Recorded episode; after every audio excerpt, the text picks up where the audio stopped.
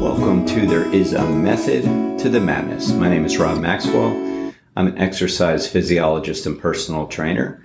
I'm the owner of Maxwell's Fitness Programs, and I've been in business since 1994.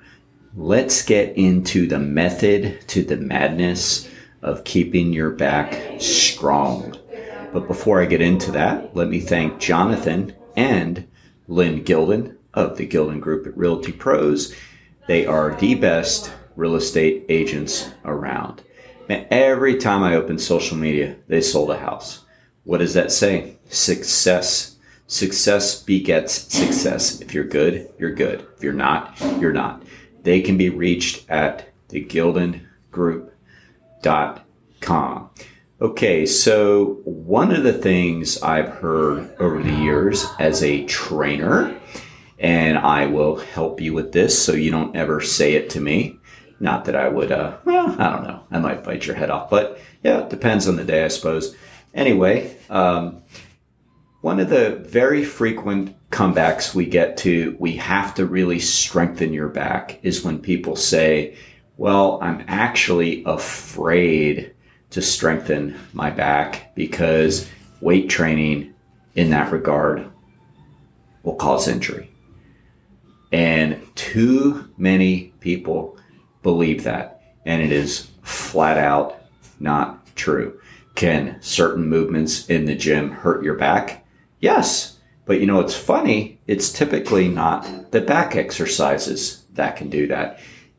I would venture to guess, I would almost put a lot of money on it that somebody is far more likely to injure their back on barbell arm curls than actually specifically training their low back. But the bottom line is we never have to hurt ourselves in the gym anyway. Most of the time, no, all of the time, when we get hurt in a gym, it's because we're using poor form. And most of the time, it's ballistic movements that do it, meaning doing something very fast, herky jerky, then we could injure our back. But specifically, training our back is the best thing we can do for our back. All right. At one point in our lives, 85% of Americans have had back pain. That is a lot of pains in the back. Now, 10% of those cases go on to become debilitating. That's not good, is it? And further, debilitating back injuries is second only to cardiac disease as far as work disability goes in the United States. So a back injury is second only to cardiac disease as far as people having to leave their job and go on disability. Now, we can prevent that. All right. What most people don't understand and they don't know is that back pain and back strength are directly correlated with each other. There were studies done years ago at the University of Florida, and I know elsewhere, but I'm just using the UF studies because I got to see many of them. And I worked with Dr. Michael Fulton of the uh, Exercise is Medicine fame here in Daytona Beach, who really is the backmaster. I worked with him for many years when I rented a little studio gym out at his facility, Green Acres, where he specialized in backs only. And this isn't a promo for them, but they just really are that good. His son Brent does other types of medicine, but Michael focused on backs because he became famous. Now, he is an orthopedic surgeon, but he doesn't do orthopedic surgery. He believes that we can strengthen the back. And he was, his own personal research found that 90% of the people that came to him for a second opinion on back surgery never needed the surgery once they strengthened their back. Okay. Going back to their studies at the University of Florida, they found a direct link between back strength, not back flexibility, not hamstring flexibility, not all these things that may or may not be related, back strength and they were able to measure it. The stronger the backs, the less pain people had and problems. Period. All right. So what we have to do is number one, not fear it. I mean, if you're coming to a educated, experienced, certified trainer, I mean, you really do have to have a lot of trust in them to begin with, right? So there's a little bit of a problem if you're skeptical about that. But in all honesty, that's typically not what it's about. Like we know we have a ton of trust and normally it's not a big deal at all once it's explained how important training that low back is. A lot of my information comes from like seeing people's comments online and what other trainers have told me. People are afraid to work their lower back. And that is what's going to create most of, if not all of the problems that they have. So we have to put that fear aside and be ready to strengthen the lower back. Now, before I get to more about that, let me talk a little bit about what most people start to do because, you know, the old beautiful personal trainer Instagram or Facebook, you know, gives people all of their answers now. You know, it used to be Google in the old days, right? Well, now I'd almost rather, rather have people Google than follow some of their fitness influencers. But what they're going to say is you have to have a strong core. You have to have a strong core. And, you know, it drives us nuts because number one, when they say that, they're implying abdominals. All right. And number two, the core actually is made up of the rectus abdominals and the transverse abdominals. Both are in the anterior portion of your lower torso. The core is also made up of your internal obliques and your external obliques, which is on the side of your body. And most importantly, in this case, the core is made up of your spinal erectors, which are your lower back muscles. So when they say, oh, you got to work your core, well, they're partly right. You definitely have to work your spinal erectors or erector spinae. Now, there's nothing wrong with doing some anterior ab training, but what we see a lot of the time is the anterior abs are actually overtrained pulling spines into what we call kyphosis or forward spine. So that little bit of a tilt leaning over. Well, of course, if you do too many abdominal muscles, there is going to be that imbalance where the spine tilts forward because the rectus abdominals pull the spine forward. That's called flexion. Think crunch or sit up. Isn't that what it's doing? So if you stand up, and those abdominal muscles are nice and tight and contracting, well, guess what it's doing? It's pulling your spine forward. If you don't have equal back strength in your spinal erectors, you are more likely to have a back injury. So really in that case, it's actually better to not train your abdominals at all if you're not going to train your lower back. Now, of course, the best option is to do both with a greater emphasis on the spinal erectors. All right. So when you hear train your core, then partly correct, but put more focus on training the lower back. Now, the main exercise for training the lower back is called back extension. Okay, so I already told you that the rectus abdominals do the function of spinal flexion, pulling you forward. All right. The spinal erectors, guess what? Do spinal extension. They pull you back. If they're weak, if they're atrophied, they are far more likely to get pulled out of whack and have a back injury. All right. And if they're weak and you go to lift something, now they're more likely for something serious to happen because now instead of the muscles lifting the load like they're supposed to, it's relying on the spine and things get all torqued up and that's not good. All right. So back extension is the exercise that we want to do to strengthen the spinal erectors. Now that can be done in a number of ways. At the gym, we can use a spinal back machine that we use quite often it's honestly not better than anything else. It's just convenient. It's here. It works. Now, getting back to uh, you know the Fultons at Green Acres, you know I should call them up and say, hey, you better throw me some uh, some beans my way. I gave you some free advertisement, but they used a very fancy fifty thousand dollar spinal back machine, which is fine because it collected all the data. It gave them printout measurements of the people's torque strength, and, and that's great. I mean, that's what they do. So we can use fancy back machines like that or the lesser version I have here. Now, that would be if you have access to equipment, machines, you can do spinal extension on a machine.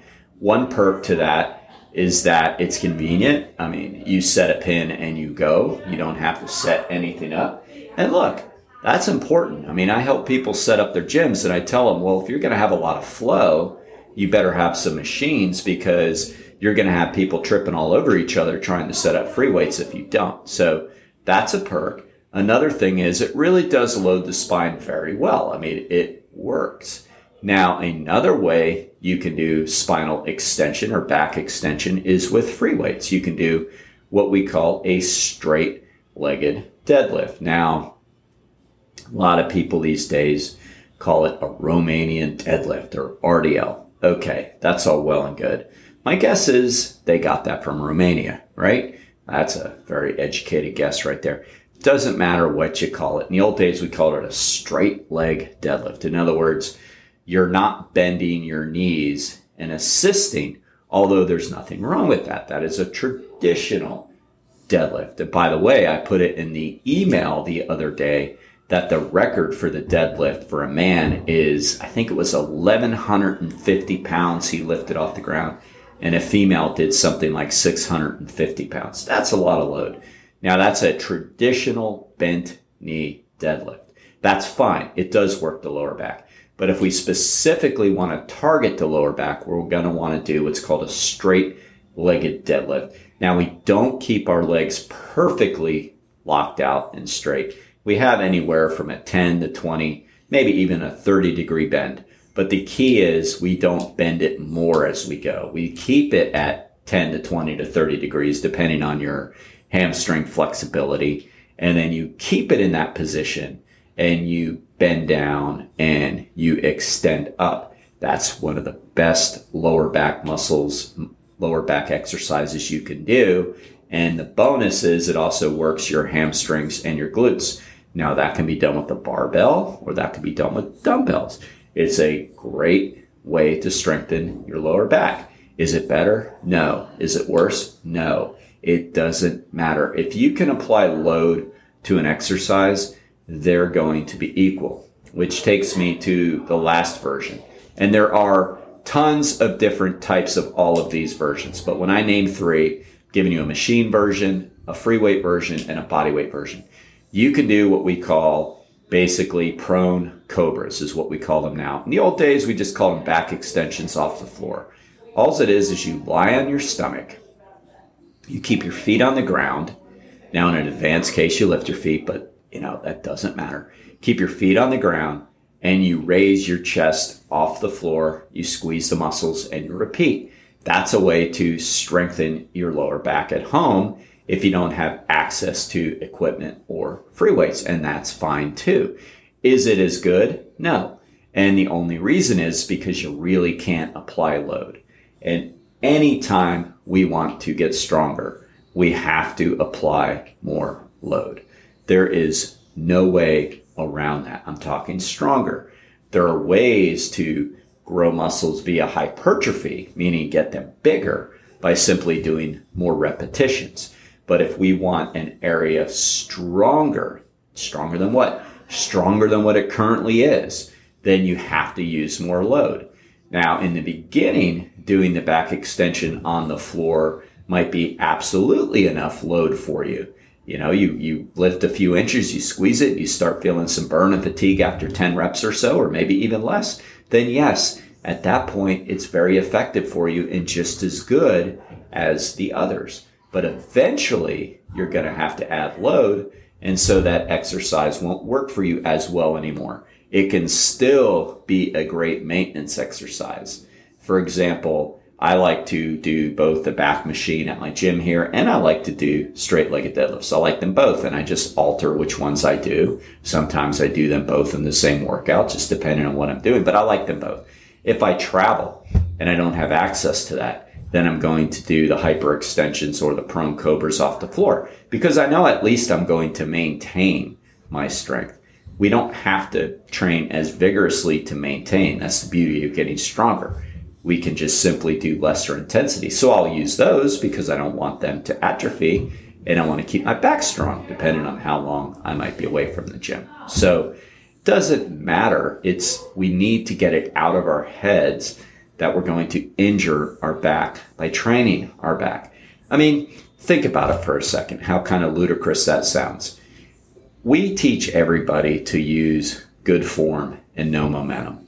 And I think almost any good trainer does. Uh, well, no, every good trainer has to because if they're teaching you to use any form of jerking motions, they're not a good trainer. But if you're bent over with a load and it's say it's dumbbells in your hand and you're doing Romanian deadlifts and you're rising up under control, you're squeezing your muscles, and then you're lowering under control. You're just not letting your body collapse, but you're keeping tension on the muscles do a slight hesitation and you repeat and repeat and repeat, how on earth are you hurting yourself? I mean, it really doesn't make any sense, right? Some people say, well, it's the load. You know, I'm afraid I'll go too heavy. It's like, well, what does heavy mean? I mean, heavy to one person is 1150 pounds. Heavy to another is 50. So what is heavy? Like that doesn't make sense either. You're, you're not likely to pull a muscle lifting weights that are too heavy for you. You know why? because you can't lift weights that are too heavy for you. You're not going to be able to move them. So that doesn't make sense either. It really is the speed at which you do things, which is the greatest predictor as if you're going to get hurt. And people are already so conscious of their lower back. What's the chances of them flying through a Romanian deadlift? I mean, I had a few clients that just went through my mind. It's hard to get them to slow down at anything, but even they don't go too fast and they've never hurt their back in a gym. I mean, it's between knees and backs as far as what injury I've had people come in to take further than their physical therapist or chiropractors got them. You know, it's time to, I mean, that's great. That's a good start. But if you really want to make it stronger, you're going to have to continue on after physical therapy and do more general strengthening for your lower back and everywhere else. It's probably between low back and knees that I've seen the most, and both have seen incredible progress. I mean, I really can't think of any failures, meaning they came to get stronger and they didn't. Um, I would say the back had the greatest function as far as people saying, This has helped me so much because if you've ever injured your back or even just had like a slight back pain for a week, it's debilitating. Like you can't do anything. I mean, if you bother your knees, you can come back from that right? I mean, I'm not saying a knee injury is fun. It's not. But when you hurt your back, like you can't do anything. At least with a knee, you can grab a crutch and still get around. Back pain keeps you bent over. It sucks. We don't want that, right? I mean, I've had it. I know exactly how I've had it. I never got it lifting weights. I did it once just being bent over in a dumb position for too long building something. Literally just bent over and I pulled the muscle and it was a few days. I mean, it wasn't anything, you know, to worry about, but it was annoying for sure. All right. So exercise is strong medicine and a strong back is a healthy back. Okay. Now, my clients, Jeff and Zach Hock, own Overhead Door Company, and they are so strong they could lift the garage door for you and carry it for you wherever you need it to go. But they don't do that. They choose to use their trucks all kidding aside, they offer the best, the best customer service around. They help me when I ask questions. I know we're friends and clients and all that good stuff, but at the same time, they want a great reputation. They've been in business for 100 years, Overhead Door Company of Daytona Beach, which means also they're doing a lot of right things. So if you need any help, you need maintenance, even if you don't own an overhead door, they do that too. So give them a shout at Overhead Door Daytona